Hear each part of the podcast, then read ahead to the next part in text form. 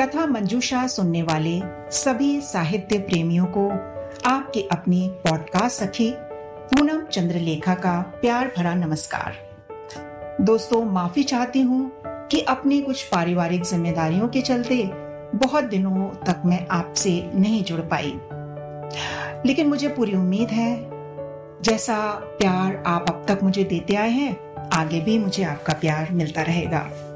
आज मैं आपके सामने उपस्थित हूँ एक नई कहानी के साथ, जिसका नाम है बे आसरा और इस कहानी की लेखिका है आशा पूर्णा देवी आशा पूर्णा देवी बांग्ला भाषा की कवित्री और उपन्यासकार थी, जिन्होंने तेरह वर्ष की अवस्था से लेखन प्रारंभ किया और आजीवन साहित्य साधना से जुड़ी रही।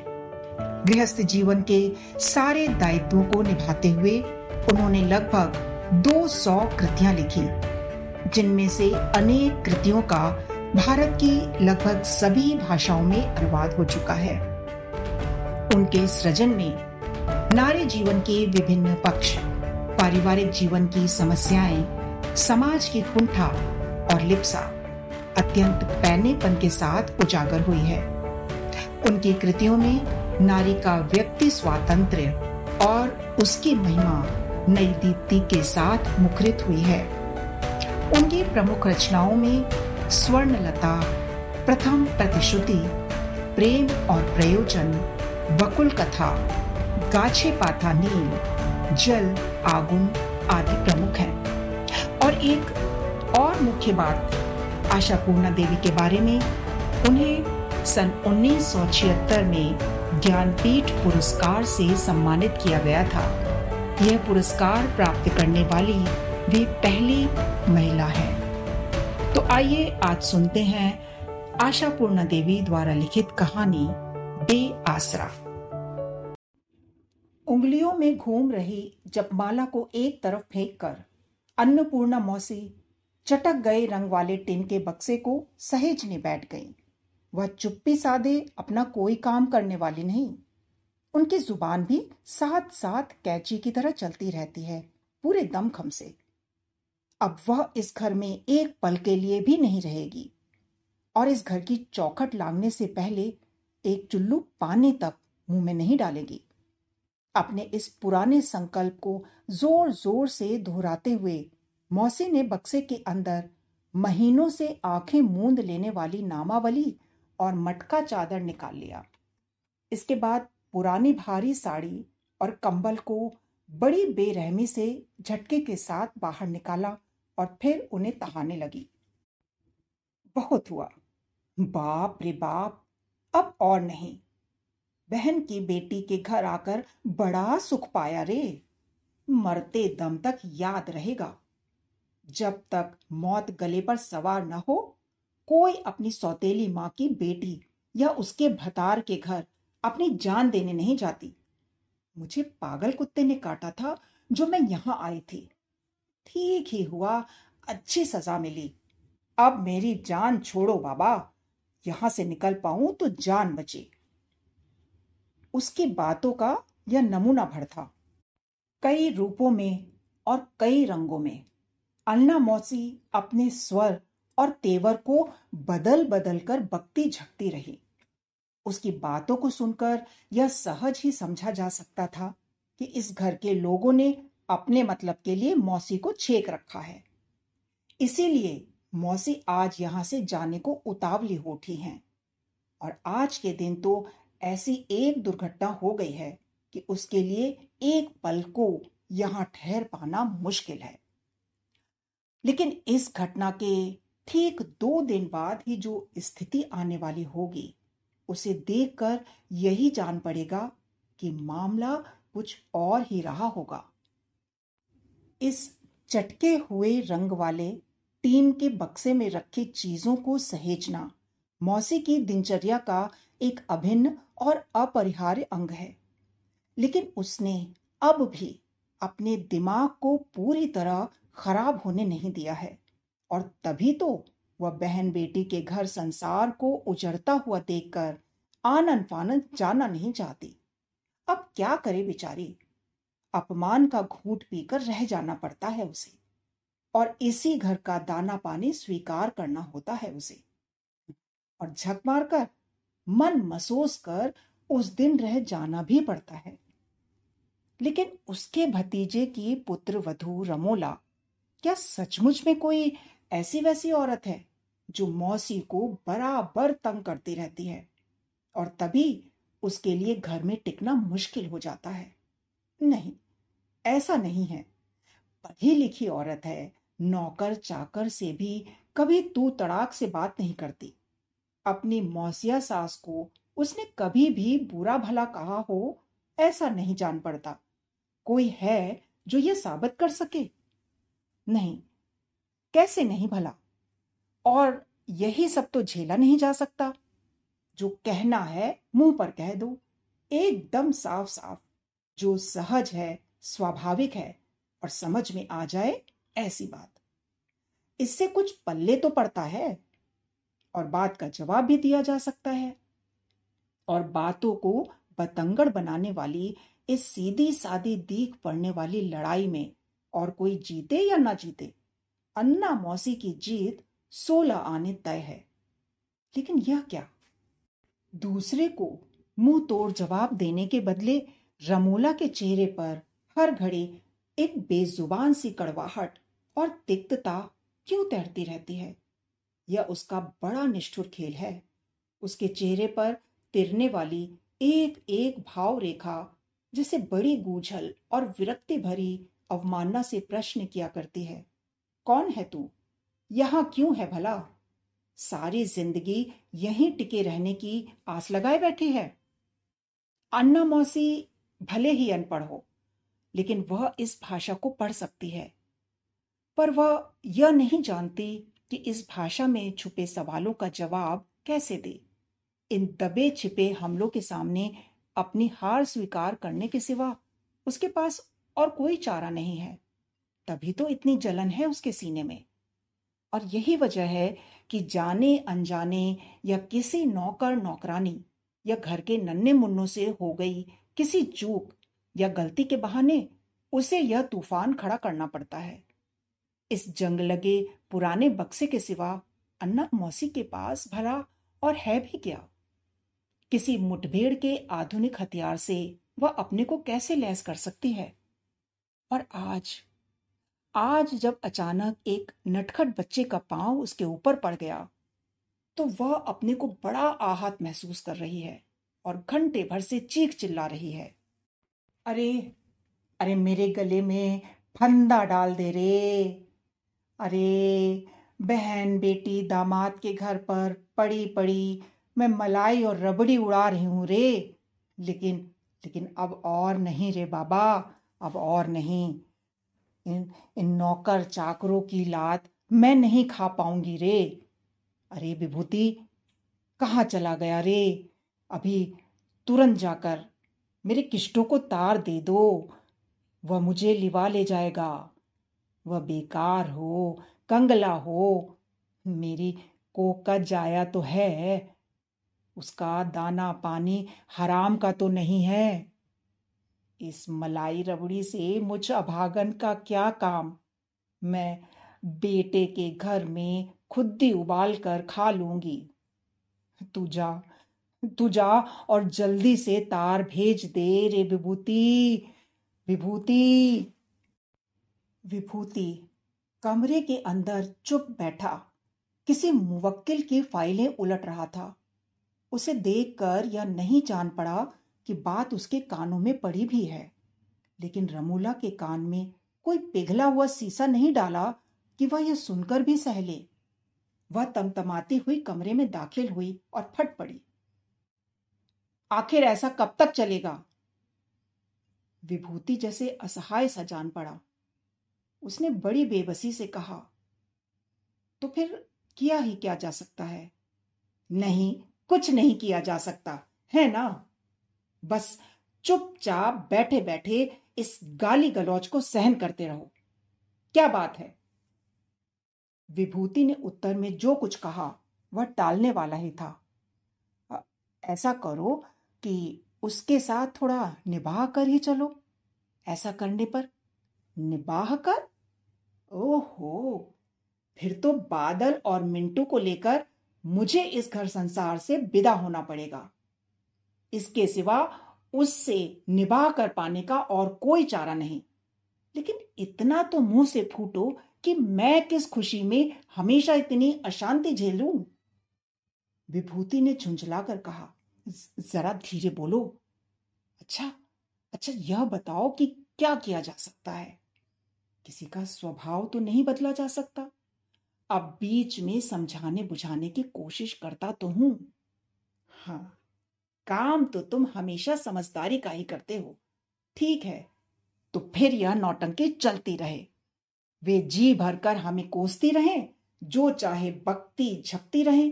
दिन में पाँच बार तुम्हारे घर से चले जाने का ढोंग रचती रहे, और तुम? उनकी तुम ही हो माता पिता कहकर आरती उतारते रहो। विभूति ने आहत हँसी के साथ पूछा तो फिर क्या करूँ? मैं यह तो नहीं कह सकता कि ठीक है, चली जा। और तुम तो अच्छी तरह जानती हो रमोला कि हम लोगों के सिवा उनका कोई दूसरा ठौर ठिकाना भी तो नहीं। रमोला ने खींच भरे स्वर में कहा, जानती कैसे नहीं भला?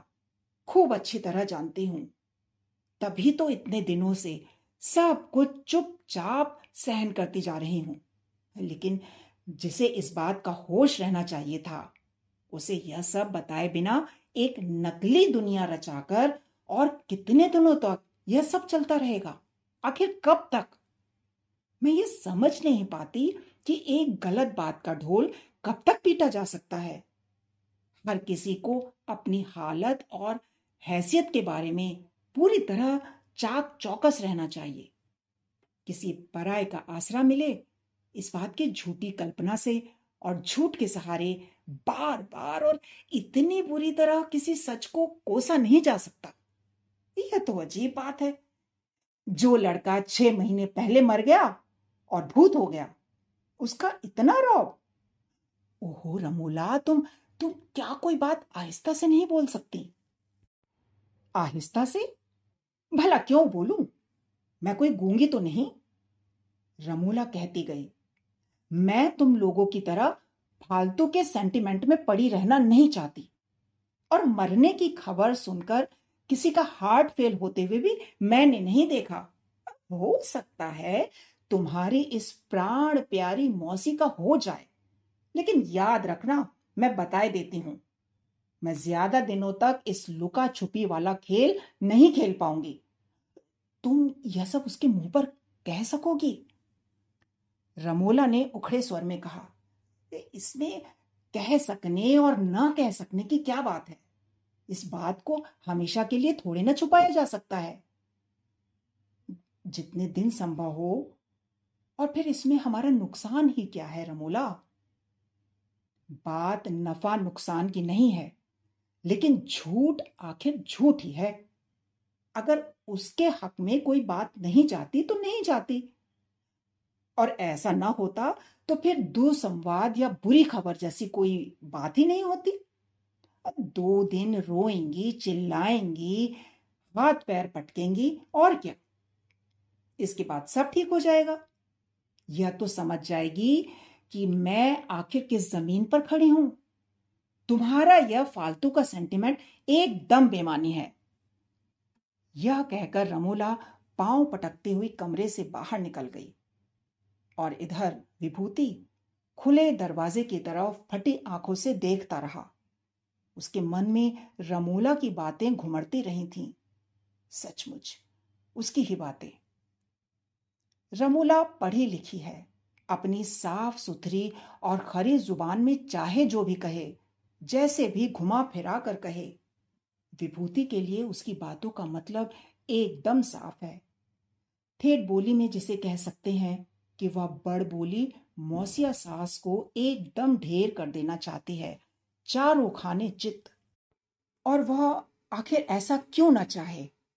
जो उसके अधीन है, उसका ऐसा रौब दाब वह कैसे सहन कर सकती है भला?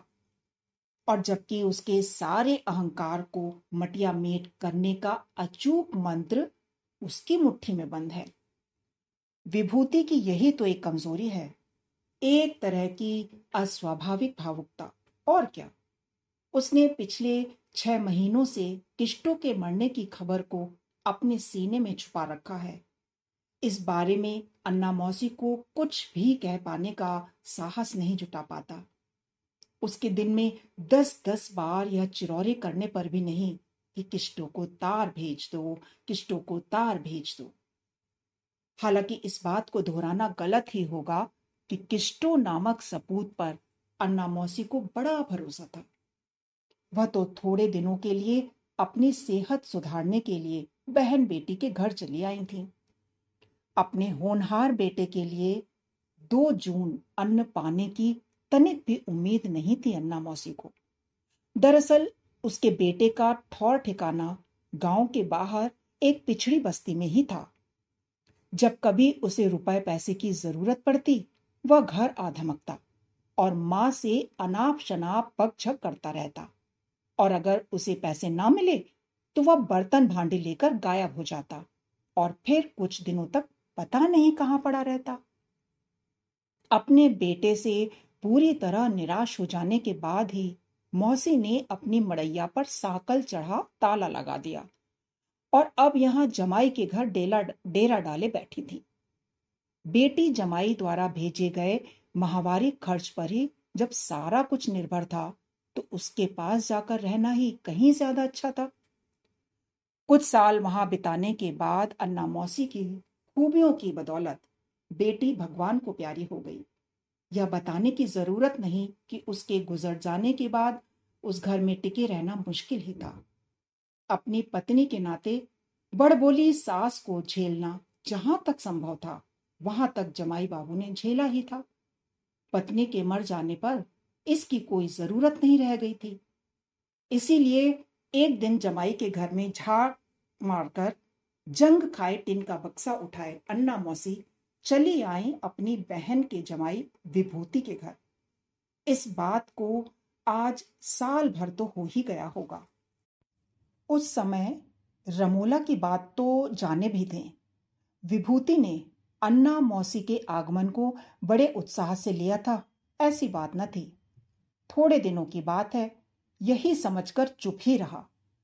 लेकिन अन्ना मौसी यहाँ से जल्दी ही टलने वाली हैं, ऐसा कोई संकेत उसे नहीं दिख पड़ा।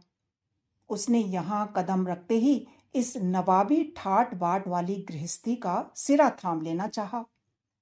पत्नी, बेटे और दुनिया भर के नौकर चाकर सभी बेचारे विभूति का बेड़ा गर्ग करने पर तुले हैं।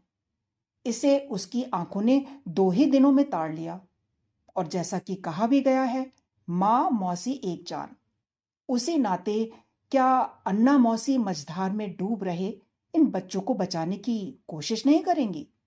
लो, इस छोटे मोटे गृहस्थी में पचास ठो नौकर चाकर, भला काहे के लिए इनको देखकर तो मेरे तन मन में आग लग जाती है।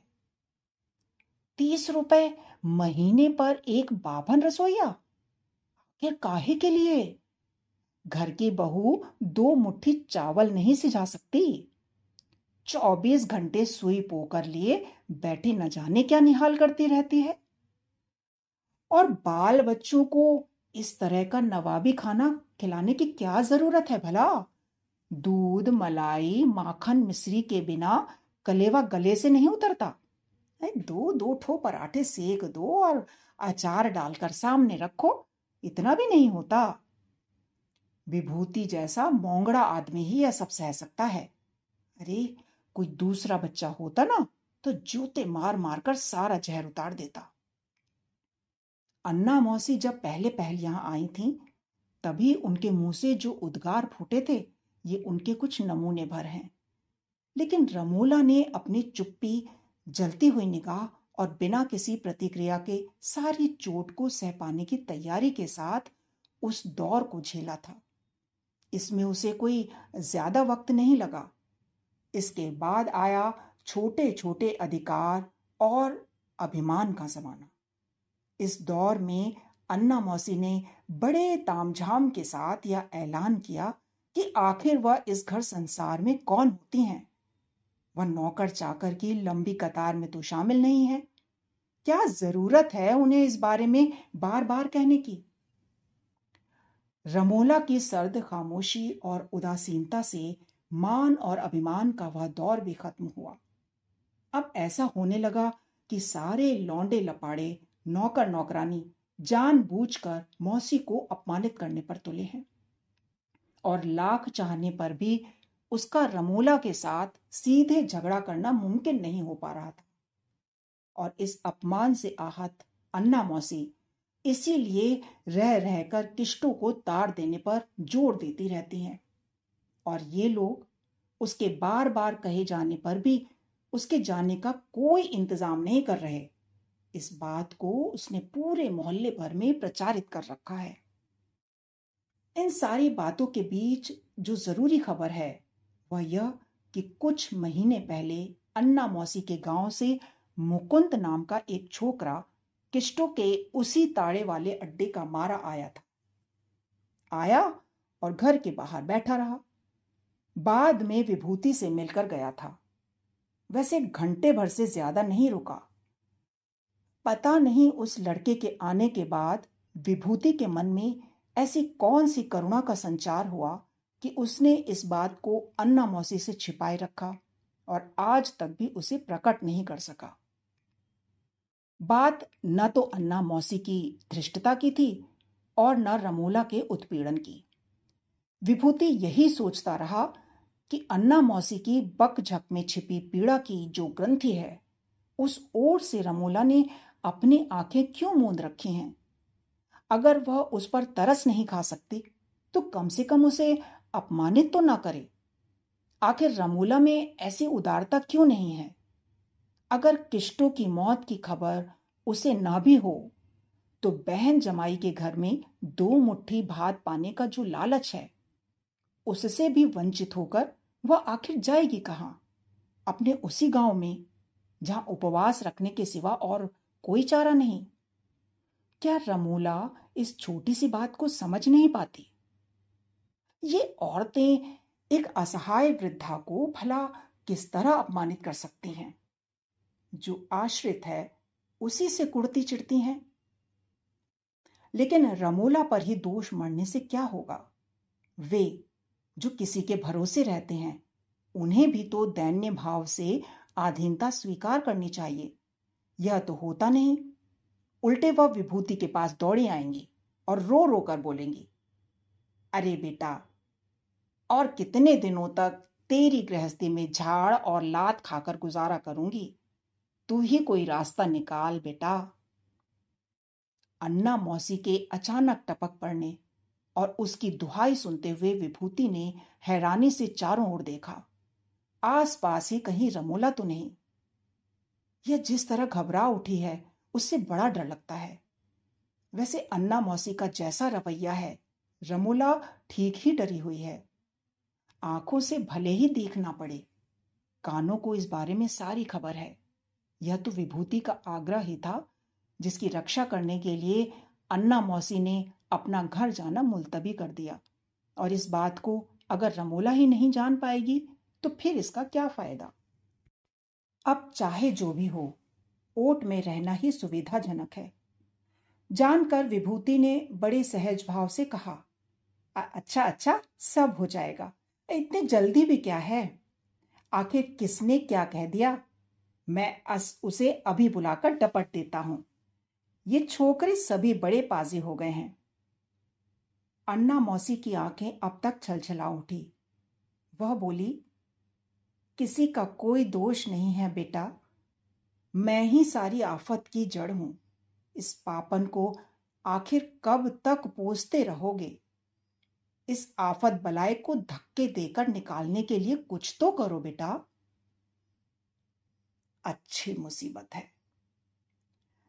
विभूति ने पूछा, तुम क्या अभी इसी घड़ी निकल जाओगी? अगले महीने बादल का उपनयन संस्कार होना है। तुम्हारे न रहने पर यह सब कैसे होगा भला? मैं भला किस गिनती में हूँ बेटा कि मेरे न होने से सारा काम रुक जाएगा? तू भी क्या कह रहा है? कहती हुई मौसी ने चैन की एक सांस ली और फिर उठ खड़ी हुई। इसके बाद गर्दन ऊँची करके बोली, मैं भी यही चाह रही थी कि बच्चे के गले में मोटी जनाऊ, जनेऊ पहनाकर ही जाऊँगी। अब तुम्हारी बात पर रुकना ही पड़ेगा। बहु रानी ठहरी पढ़ी लिखी उसको इन सारी रीति नीति वाली बातों से क्या लेना देना? लेकिन याद रहे, इसके बाद एक दिन के लिए भी नहीं रुकूँगी। पहले ही बोल दिया है हाँ। और इस बात को कोई नहीं जानता कि विभूति की आँखें क्यों छलछला उठी हैं। बस थोड़े से ही संतुष्ट हो जाते हैं बेचारी। इन लोगों के लिए थोड़ा सा सम्मान इतना अधिक मूल्यवान हो उठता है। और इस सम्मान के लिए अगर थोड़ा सा दिखावा भी करना पड़े तो इसमें क्या आता जाता है? आखिर छोटी मोटी सहानुभूति दिखाने में ही आदमी इतनी कंजूसी क्यों करता है भला? उसने मौसी से भरे गले से कहा अच्छा तब की तब देखी जाएगी। अभी के लिए तो निश्चिंत हुआ बाबा। उस जेल में रहना कोई बच्चों का खेल है। अब तुम लोगों ने जितना कुछ जान रखा है ठीक वैसा होता नहीं है। अच्छा आज तुम्हारी निरामिष रसोई में क्या कुछ बनेगा, बताओ तो? बहुत दिनों से बड़ी खाने की नहीं मिली। और केले के मोची की सब्ज़ी? वह सब क्यों नहीं? अन्ना मौसी ने पोपली हँसी हँसते हुए कहा, लो, सुनो, इस पगले की बात। केले के मोचे की सब्ज़ी क्या मुँह से निकली बात की तरह बन जाती है? उसे रात में ही कूट काट कर पानी में भिगोना नहीं पड़ता। अब आज तो बन नहीं पाएगी। और कल है मंगलवार। इस दिन मोचा नहीं खाते। आ, अब तो परसों ही बनेगी। विभूति ने निराश होकर कहा हाय रे मेरा नसीब अब परसों किसने देखा है? माँ षष्ठी मेरी सहाय हो। तू भी तो अल्ल मुँह में अल्लबल आता है, बक देता है। ऐसा कहते और असीसते हुए अन्ना मौसी बड़े प्रसन्न मन से निरामिष रसोई की ओर बढ़ गई, चूल्हा सुलगाने के लिए। लेकिन वह पास ही दालान में जल रहे चूल्हे से भी कहीं अधिक दाह लिए और भीतर से भरी बैठी रमोला की ओर तीखी नज़रों से ताकना नहीं भूली। आए दिन इस तरह की घटनाएँ घटती ही रहती थीं। रमोला आखिर इस मौसिया साहस को किस तरह सबक सिखाए? जब उसका पति ही इस मामले में उस पर पाबंदियाँ लगाने को उतारू है, और मज़े की बात यह है कि वह मन ही मन अपने पति से डरती भी है। अपनी ज़ुबान से वह भले ही चाहे जो कह ले, उसके मन में डर तो बैठा ही रहता है। लेकिन जैसा कि कहा भी गया है, चोर के सौ दिन तो साधु का एक दिन। पता नहीं रमोला के लिए कभी वह दिन आएगा भी या नहीं। तभी अपने एक मुवक्किल के काम से विभूति को तीन दिनों के लिए आसनसोल जाना पड़ा। अन्ना मौसी के बारे में उसकी चिंता ने उसे परेशान न किया हो, ऐसी बात नहीं। लेकिन इस बारे में साफ़ तौर पर अपनी पत्नी को यह कह सके कि मेरे न रहने पर मौसी के साथ कोई बुरा सलूक न करना, बताना भूल गया। चार दिनों के बाद जब वह लौटा तो अपनी दूसरी व्यस्तताओं के चलते मौसी की खोज खबर लेने की फुर्सत नहीं मिली। उसे जब इस बात का ख्याल आया तो उसने हँसी हँसी में कहा, अरे भाई, क्या बात है? मिंटू, और अन्ना मौसी की आवाज़ें नहीं सुनाई पड़ रही? लगता है घर को लकवा मार गया है। मिंटू ने डरकर अपना चेहरा एक बार ऊपर उठाया और फिर नीचे झुका लिया। ग्यारह बारह साल की बड़ी ही होशियार लड़की, दुनियादारी की बहुत सी बातों को समझने वाली। उसने एक बार अपनी माँ की ओर देखा और फिर अपनी आँखें नीची कर ली। क्या बात है? माँ बेटी एक दूसरे का मुँह क्यों ताक रही हैं? विभूति की झुंझलाहट छिप न सकी और बाप की इस परेशानी के डर से नहीं, बल्कि बाप के प्यार के भरोसे ही मिंटू ने जल्दी से बात उगल दी। अन्ना दीदी, किष्टो चाचा की मौत की खबर सुनने के बाद दो दिनों से गुमसुम बैठी हैं अपने कमरे में चोर की तरह। विभूति लगभग एक मिनट तक घरवाली की ओर चुपचाप देखता रहा। उसके होठों पर फिर एक कुटिल मुस्कान खिंच गई। उसने पूछा, इतना अच्छा मौका तुम भला छोड़ भी कैसे सकती थी? है ना? रमोला ने तिरस्कार का उत्तर तो पहले से ही तैयार कर रखा था। लेकिन वह इस व्यंग के लिए तैयार न थी। वह एक बार तो सख्ते में आ गई, लेकिन दूसरी बार जैसे सुलग उठी। विष बुझे स्वर में बोली, ज़्यादा घबराने की ज़रूरत नहीं है। अचानक उस खबर के बारे में जानकर वह कोई पागल नहीं हो गई। यह ठीक है कि वह दो दिन से चुप्पी साधे बैठी हैं, लेकिन अपनी बेहयाई छिपाने के लिए। और मौत की यह खबर उसके लिए कोई नई बात नहीं थी। उसने ठीक मौके पर ही सब कुछ सुन लिया था। लेकिन तुम्हारी इन जैसी मौसियों और बुआओं के श्री चरणों में कोटि कोटि बार नमस्कार करने को जी चाहता है। अपने इकलौते और जवान बेटे की मौत की खबर तक को एक सिरे से हजम कर जाने वाली और पिछले छह महीनों से उसी बेटे का नाम ले लेकर जो औरत नौटंकी कर सकती है, उसे और कहीं नहीं तुम्हारे ही घर में देखा है मैंने। विभूति को ये सारी बातें बड़ी अजीब सी जान पड़ी। लेकिन रमोला के कुटिल और विद्रूप तेवर को देखकर उसे दूसरा कोई सवाल करने की इच्छा नहीं हुई। लेकिन उस चेहरे को तकते रहने पर उसके मन में अचानक बात ज़रूर कौंध गई। ऐसे चेहरे और तेवर वाली औरत के साथ वह पिछले उन्नीस वर्षों से घर संसार चला रहा है। बड़ी हैरानी की बात है सचमुच। लेकिन थोड़ी देर पहले सुनी कहानी भी कम आश्चर्य में डालने वाली नहीं है। और इस रहस्य का पर्दा अन्ना मौसी के सिवा कौन उठा सकता है भला? पहले तो वह कमरे में नज़र ही नहीं आई। फिर बाद में वह उसी जंग खाए और उधड़े रंग वाले बक्से के पीछे दीख पड़ी। जहाँ तक संभव हो, अपने आप को सबकी निगाहों से बचाते हुए चोर की तरह। विभूति को देखते ही उसने अपने आप को और भी सिकोड़ लिया। विभूति उसी बक्से पर बैठ गया। उसने बिना भूमिका के कहा, अपने घर जाओगी मौसी? घर? अचानक मौसी को जैसे तिनके का सहारा मिला। उसने बड़ी बेचैनी से चिरौरी भरे स्वर में कहा हाँ हाँ बाबा, वहीं जाऊँगी। दो दिनों से सोचती रही रे, पर कुछ तय नहीं कर पाई। वही कर जैसे भी हो, मुझे मेरे घर भिजवाने का कोई इंतज़ाम कर दे बाबा। वहाँ जाकर किश्तों के नाम गला फाड़ फाड़ कर थोड़ा तो रो लूँ। मैं महापापिनी हूँ रे।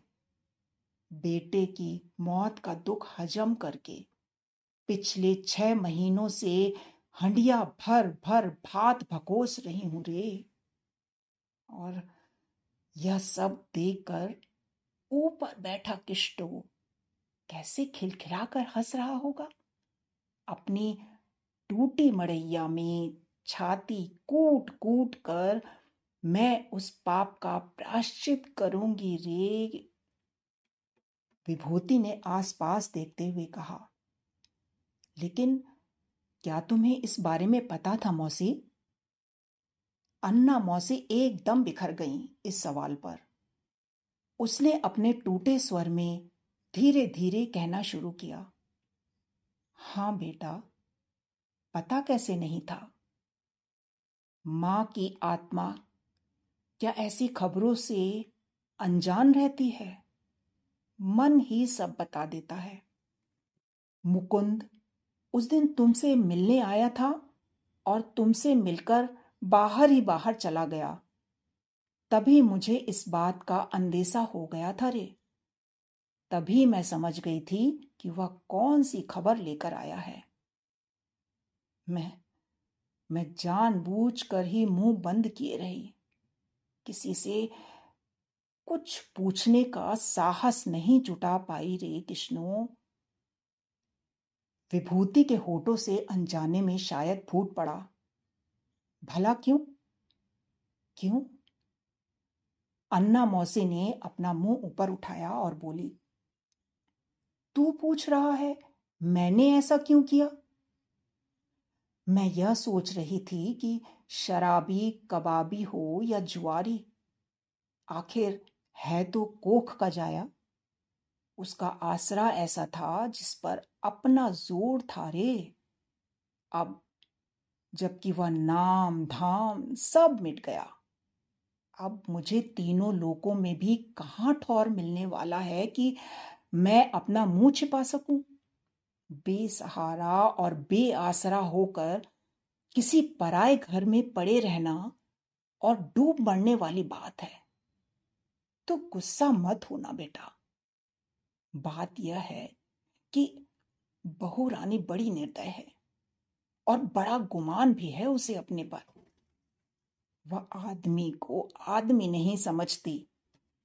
उसकी छाव में अपने को बहुत छोटा बनाकर ही रहना पड़ता है। और मैं इस बात को मानने के लिए तैयार नहीं थी कि मैं उसके पास पूरी तरह से बेसहारा होकर पड़ी रहूँ। और और इसीलिए माँ होकर भी मैं पिछले छह महीनों से बेटे की मौत का दुख कलेजे में दबाए। और आज, छह महीने बाद अन्ना मौसी का पुत्र शोक उसकी आँखों से बह निकला। यह भी संभव है कि बेटे की मौत के चलते ही ये आँसू न बह रहे हों, बल्कि इसलिए कि इतने दिनों बाद वह सचमुच बेआसरा हो गई हैं। और इसे सहन नहीं कर पा रही हैं। घास फूस और तिनके बटोर कर उसने जो घोंसला बनाया था, जिस छोटी दीवार के सहारे वह इतने दिनों तक टिकी बैठी थी, रमोला की एक ही फुफकार से वह रहा सहा आसरा भी धूल में मिल गया। और अब किसके बूते अन्ना मौसी वहाँ टिकी रहेगी? तो दोस्तों, ये थी आज की कहानी। मुझे पूरी उम्मीद है कि हर बार की तरह आपको आज की कहानी भी ज़रूर पसंद आई होगी। अगले एपिसोड में ऐसी ही एक और कहानी के साथ मैं आपके सामने फिर उपस्थित होंगी। सुनते रहिए कहानियों का पिटारा, कथा मंजूषा। दोस्तों, आपको कहानियाँ सुनाऊँगी मैं, यानी पूनम चंद्रलेखा। तो मिलते हैं अगले एपिसोड में। तब तक के लिए नमस्कार।